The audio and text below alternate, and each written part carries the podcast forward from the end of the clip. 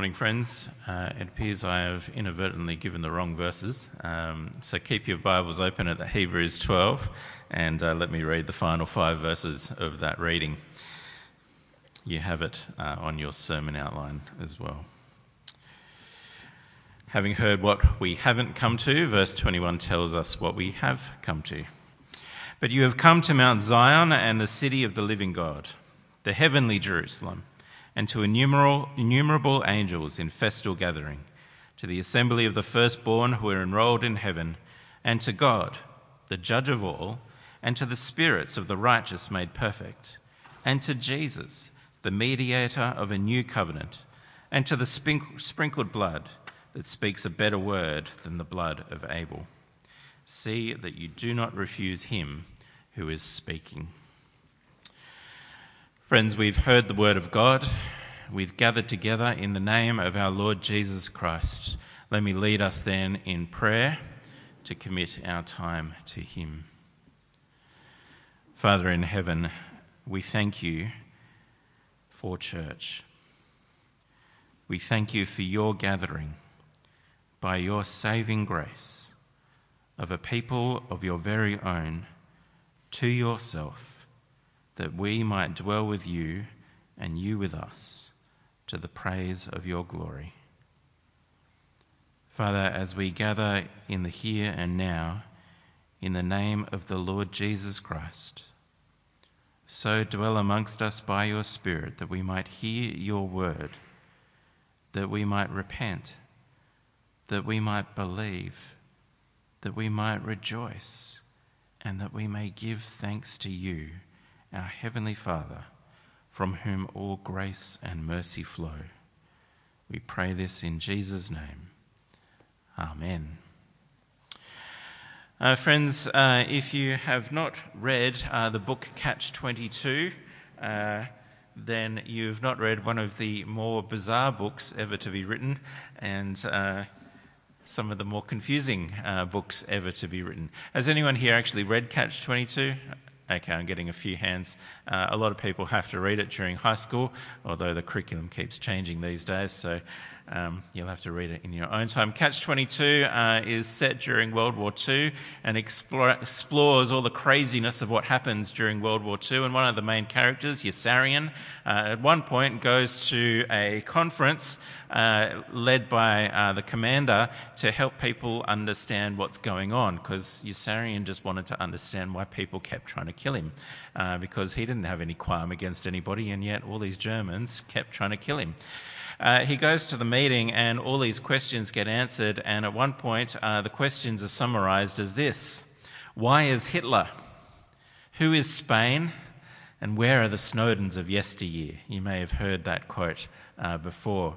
Why is Hitler? Who is Spain? They're seemingly nonsense questions. They're questions that don't make sense. But there's a kind of perverse logic to them. Often, when we come to the scriptures, our questions don't match the things that God wants to say. And so our answers inevitably end up as yes and no if on one hand, if we take the answer one way, well, then the answer is yes. But if we take the question another way, then the answer is no. And one of the questions that we're kind of exploring this morning is when and where is church? And in some ways, it's a bit of a nonsense question. In some ways, it's a very logical question. When is church? 9:30 on a Sunday morning, 5:30 on a Sunday evening. Where is church? It's in the Cherrybrook Community Centre. It's a reasonable question, but then we start exploring, well when does church actually start? Did it start the moment you walked in the building? Or did it start at 9:30 9:30? Or did it start at 9:35 when we really start the service? When does church end? When ought church end? How long should a sermon go for? Should we see all of Sunday as church? Should we be coming back? Should we spend more time with one another, less time with one another? I don't know whether this church has had any experience of the Ugandan bishop Alfred Olwa. Uh, he was at Moore College for a while, I'm getting a few nods. Um, I thought he might have had something to do with this church. Uh, the last time I heard him preach, um, he was interviewed beforehand, and uh, he said, Do you know what we call a 20 minute sermon in Uganda? he said, A warm up.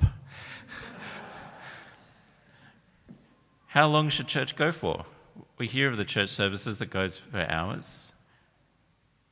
We hear of the patterns, particularly in the States, where actually everyone comes together for Sunday school, children and adults, before church, and then they have church together. We know of the cultures of uh, where church ought to be twice a day in the expectations of some people.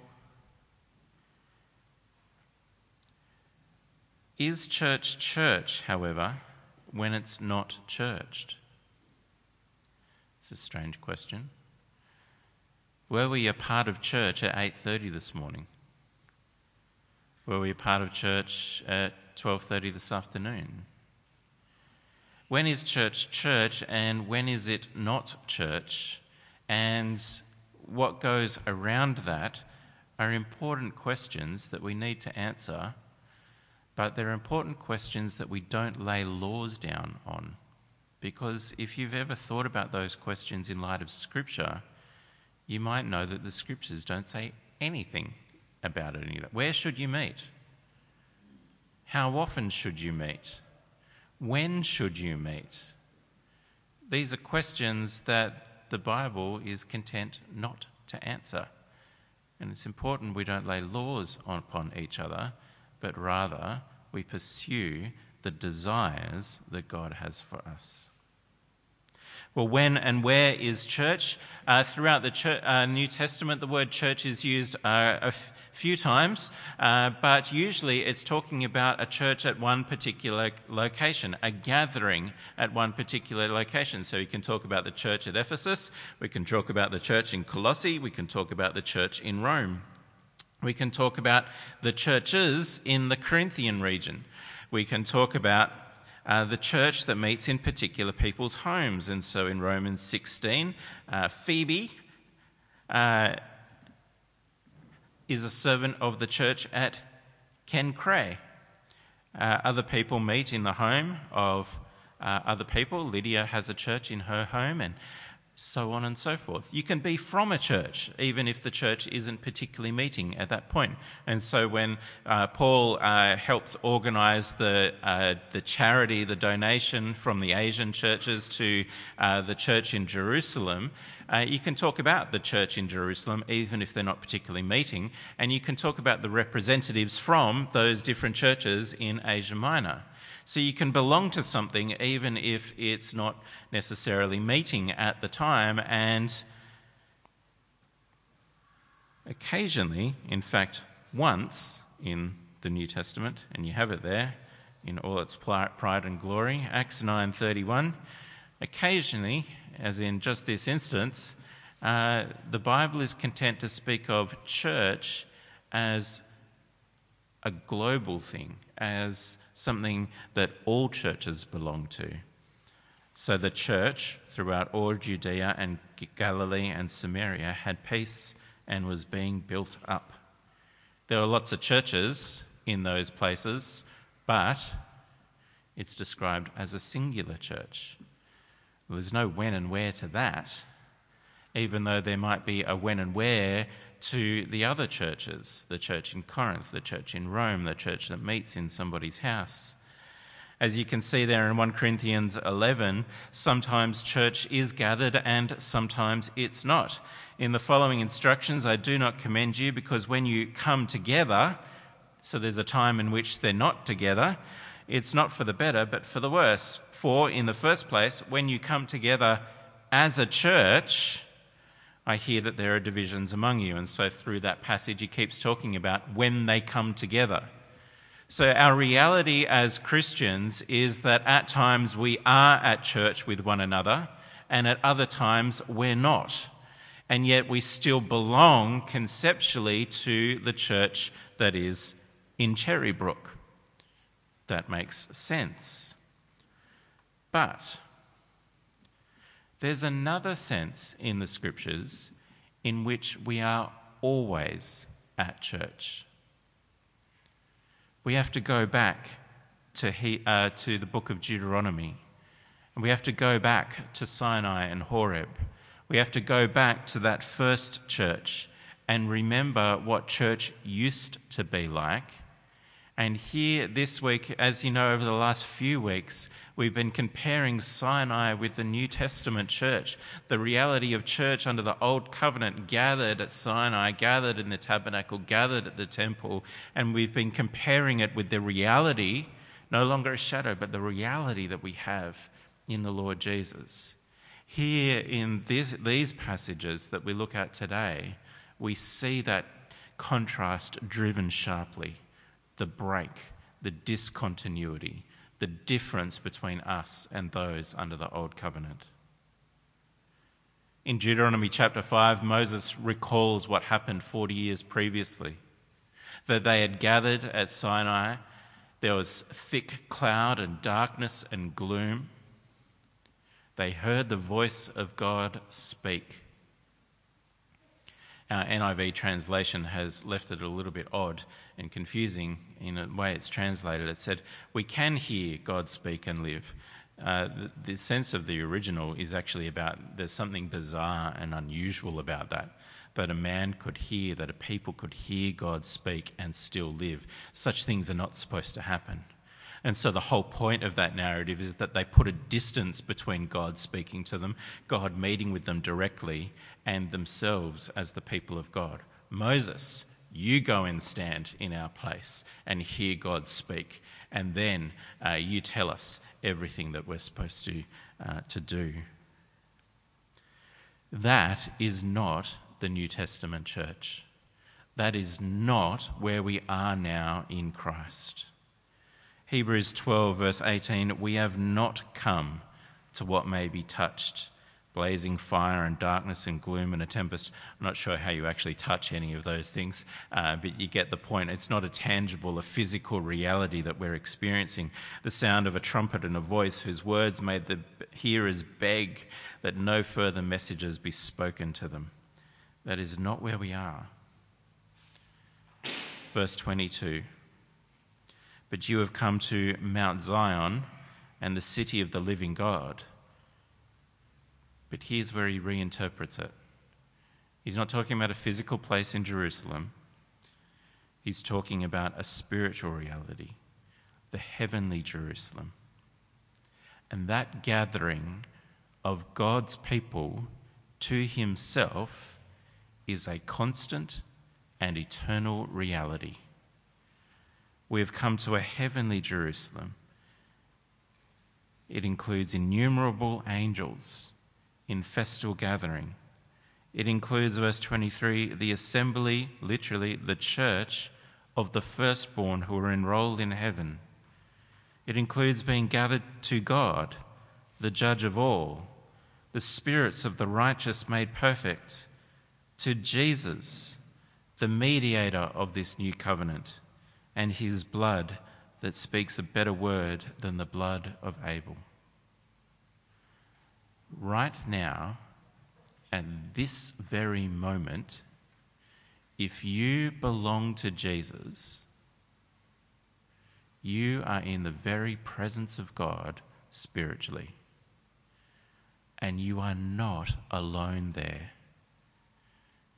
You are with your brothers and sisters in Christ. You are with God Himself through Jesus and His blood. And angels, in innumerable angels in festal gathering, are there also. What we do here occasionally and sometimes in this case 9:30 on a Sunday morning or 5:30 on a Sunday afternoon what we do occasionally is a spiritual constant. What we can't see and yet we know is that spiritually we're in the presence of God. What we have individually, we have corporately. Because as you know from Ephesians chapter 2, what has God done? We were dead in our sins. He has raised us up with Christ and seated us with Christ in the heavenly realms at God's right hand. Colossians, what does he call us to do? He calls us to set our eyes on things above. Why? Because that's where Jesus is. at the right hand of God. And why? Because that's where we are, because our lives are hidden in Christ, in God. When and where is church? Well, we can talk about the earthly church, or as it's more commonly called, the visible church, that will meet sometimes and will meet in a particular time and in a particular place, and that will come and go. But spiritually, an invisible church, if you like, that meets constantly and it meets always and it meets in the very throne room of God. Every time we stand and we say the creed, what do we declare? That we believe in one church. We believe in a holy church we believe in a Catholic church and we believe in an apostolic church. There is a church currently meeting in Cherrybrook. In fact, there are probably several churches meeting in Cherrybrook at this very moment. There are churches meeting all over Sydney at this very moment. There are churches meeting all over the country and across the course of this 24 hour period, across the globe. Thousands upon ten thousands of churches will meet but there is only one church in the end, and that's the church spiritual, of which we express and reflect. The church that exists all the time. And that church is not profane, it's not secular, it's not of this world, but it is called out of this world. It is called for a particular purpose in God's sight, and it is gathered to Him uniquely. In other words, it is holy. And because it's one, it is also Catholic. Here's where we get a bit confused. Because when we talk about Roman Catholics, we like to talk about them as Catholics. But it would be a much better habit if we stopped calling Roman Catholics Catholics and called them Romans. Sounds odd, doesn't it? It should be the Roman Church rather than the Catholic Church. What does it mean to be Catholic? It means that there is a universality to church. God gathers people from every tribe, language, nation, and tongue. God gathers old and young, rich and poor, those with status and those without, the strong and the weak. God gathers people from every walk of life. But more than that, God gathers people in every age. And spiritually, anyone who enters into the kingdom of God belongs to that church throughout the ages. Because when someone becomes a Christian, their life is hidden in Christ, are they not? And when they die, are they not spiritually still with Him? Though they may have passed for a while from this earthly life, yet their lives are safeguarded in Christ. They still belong to Him. They are still with Him, and therefore they are still in the kingdom, in His gathering, in His church. And so, as you see here in Hebrews 12, our gathering is to all the spirits of the righteous made perfect, to the assembly of the firstborn who are enrolled in heaven. They are not lost. And the image that we see in the book of Revelation is that even those who have passed are still with God and gathered with God. The Catholicity of the church is about the church being everywhere through all ages. God gathers and keeps a people to himself. And that, brothers and sisters, belongs to you and to me. Don't sacrifice the word to the Roman church. preserve it to describe something glorious about what God is doing for us spiritually. And as we saw last week, it's apostolic. Not in the sense that there are still apostles, because there aren't. Not in the sense that bishops are apostles, because they're not. Not even in the sense that there is a line of bishops extending from the early church right through to the bishops you and I have today. There is a continuous line of this Friday, Kanishka Raffel will be consecrated as bishop. He'll be consecrated as bishop by other bishops who were consecrated as bishops by other bishops. And that line is traceable all the way back to the early church. But even that is not what apostolic is talking about. It's talking about what Ephesians 2 said that the church is built on the foundation of the apostles and the prophets. It is built on the word that God has given us through the apostles. When and where is church? Church is now. Church is everywhere, spiritually discerned. Church always is even when we're not meeting together, even when we're separated by distance. Yet the Apostle Paul can talk about being with a church in spirit.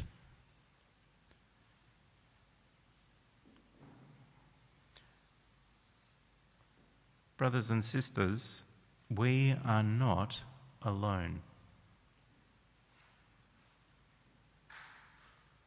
But we belong to something far greater than the eye can see, far more majestic than we can imagine, far more permanent than we can describe, far more sure than we can ever experience in these earthly meetings. But what then do we do with these earthly meetings? as we see the vision of our spiritual reality, what does that mean for our earthly reality? Well, one thing is for sure in the scriptures is that the presence of the spiritual reality does not get us out of the earthly reality. It's all right, I'm saved, I'm part of God's church, I'm in His church spiritual, so it doesn't matter whether I'm meeting the here or now or not, because I'm still part of His church. Nowhere in Scripture do we ever see a sense of that. In fact, we see the exact opposite. Two chapters earlier in Hebrews, and we'll explore this more tonight, he says, Do not give up in the habit of meeting with one another, but meet all the more as you see the day approaching. The vision of what we are spiritually should not be something that stops us from meeting together, but actually something that spurs us to meet together, to express and to reflect the heavenly spiritual reality that we exist within. Coming back to our catch 22 odd questions. Do you ever find yourself asking, How often should I go to church? Have you ever asked that question of yourself? Has it come up in your minds as we've talked this, uh, about church across the course of this term? How often, how long should church be? These are the wrong questions to ask. The question we ought to ask is how much more can I go to church? How much more can I express the heavenly reality of what I have in Jesus? How much more can I meet with God's people in Jesus' name to hear Him speak and to respond to Him? How much more can I do those things? Because the moment we lay a law down, you need to go to church once a week. You need to go to church and Bible study. You need to go to church twice a week. If you haven't gone to church for three hours of your week, then the moment we start doing that, we become legalists. And we start ticking the box to say, Yes, I've done enough. That's not the way the scriptures approach this.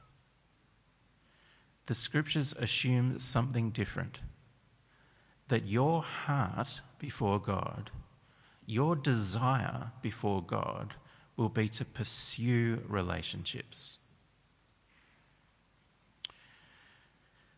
Back in third year of Moore College, uh, Emma and I uh, did the doctrine of church for a term with a particular lecturer whose name was Robert Doyle, who had a certain reputation for gruffness and pig shooting and all those kinds of things. And um, uh, he also liked to play with his students' minds. Uh, I often tell Titus that my favourite toy is his mind, um, and uh, I feel like the classes at Moore College were this lecturer's favourite toy. Uh, he would refuse to answer some things the way that we wanted to answer, and a dear friend of mine, Titus's godfather, uh, once asked in class, How often should we go to church? And the lecturer, Robert Doyle's response was, Maximise relationship. Asked another question. The answer maximize relationship. Again and again and again for about five minutes, his only answer was maximize relationship. He wouldn't put a law down on how often we should go to church. Instead, he called us to a heart disposition. Because the reality is, some of us are frail, some of us are weak. Some of us are immunocompromised. Some of us find getting out of the house very difficult. To lay the same expectation of that person on the person who has all the time in the world, namely a uni student, uh, then uh, it just doesn't make sense. How often should we meet together? Maximize relationship. Not so much when, but how much more often. And, brothers and sisters, let me tell you that in the history of the church, what we do here and now in the 21st century as Sydney Anglicans is a drop in the bucket, is an absolutely poverous state compared to other societies, cultures, and ages. We love the Reformation. We love the reformers, what they did 500 years ago. We love saying, yes, Thomas Cranmer won those things for us. He was burnt at the stake so that you and I could go to church 14 times a week. He wrote that prayer book so that morning and evening you and I would be immersed in the scriptures, not on a Sunday morning, not on a Sunday morning and Sunday evening, but every morning and every evening. And if you think that's far fetched, that's exactly how society was organised in the 16th, 17th century. Jane Austen, for those of you who love Jane Austen, there's a passage about this in um, Mansfield Park. The late 18th century, early 19th century is exactly about this conversation. Some secular people in the story are saying it's ridiculous to want people to go to church morning and evening every day. It's an imposition upon them. But the heroine of the story defends it and says how good it is that people get to meet together for spiritual guidance every day. Now that's just a reformer, sure, and that's just you know Jane Austen, and as much as we all love Jane Austen, and um, but in the book of Hebrews, in the book of Acts, what's the assumption? Every day, today, as long as it is called today, meet with one another to ensure that no one is hardened by sin's deceitfulness.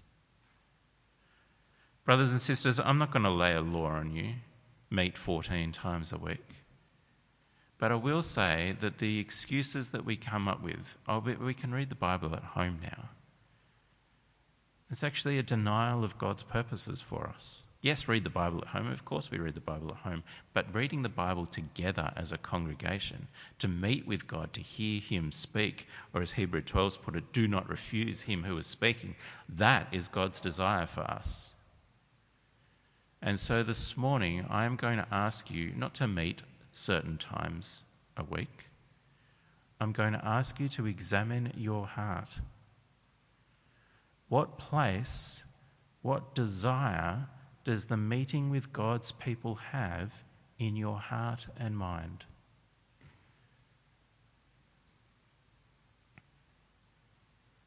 Perhaps repentance is needed. Perhaps it will feel like a duty for a while. Perhaps there are real issues that hinder you from meeting as often as you would like. But those things that hinder should come to us as a burden. I really want to be with God's people, but my health precludes me. My age precludes me. I really wish I could. How much more could I meet with them? But I'm prevented. For those of us who have the time, those of us who have the ability, those of us who can organize and restructure our lives, what place does the meeting with God's people to hear God speak have in our hearts? Do we long for it?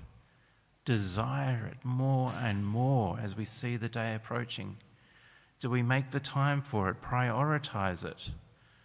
Or is it the thing that escapes? the thing that gets shunted out, the thing that we try to do the minimum of rather than the maximum of.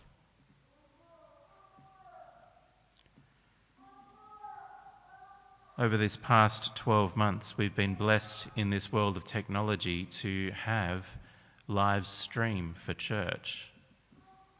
But it's an inadequate form of meeting, isn't it? As we return to a sense of normalcy, we've kept the live stream because it's allowed people who can't meet to keep going. But it's also a danger, is it not? For laziness. It's easier to stay in my pajamas and have a cup of coffee and wander around the house while church happens, and then I can just flick it off and get on with my day. I don't even have to travel let's not reduce our meeting to that, but to be back together, pursuing meeting together, hearing God's word together, longing for it, desiring it, the visible as a reflection and expression of the invisible. We are one church, we're a holy church, we're a Catholic and apostolic church. When and where do we meet? Always, everywhere, spiritually. How much more, therefore, do we pursue it in this age to the glory of our God? And next week, we will see exactly why it's so majestic, so marvelous in God's sight that you and I meet together to his praise and glory. Let me pray. Father in heaven, please fill us with a vision of that that cannot be seen. Please open our eyes to that which is invisible. Please, Father, fill our hearts with such love and delight to meet with you, with your people, that we might see the constant spiritual reality every day, as long as it is called today may we see where we stand in your presence together. Father, thank you for such grace. Thank you for such mercy. And fill our hearts and minds, our joy and delight and desire, our duty and our habits to meet with your people as often as we may. And in Jesus' name we pray. Amen.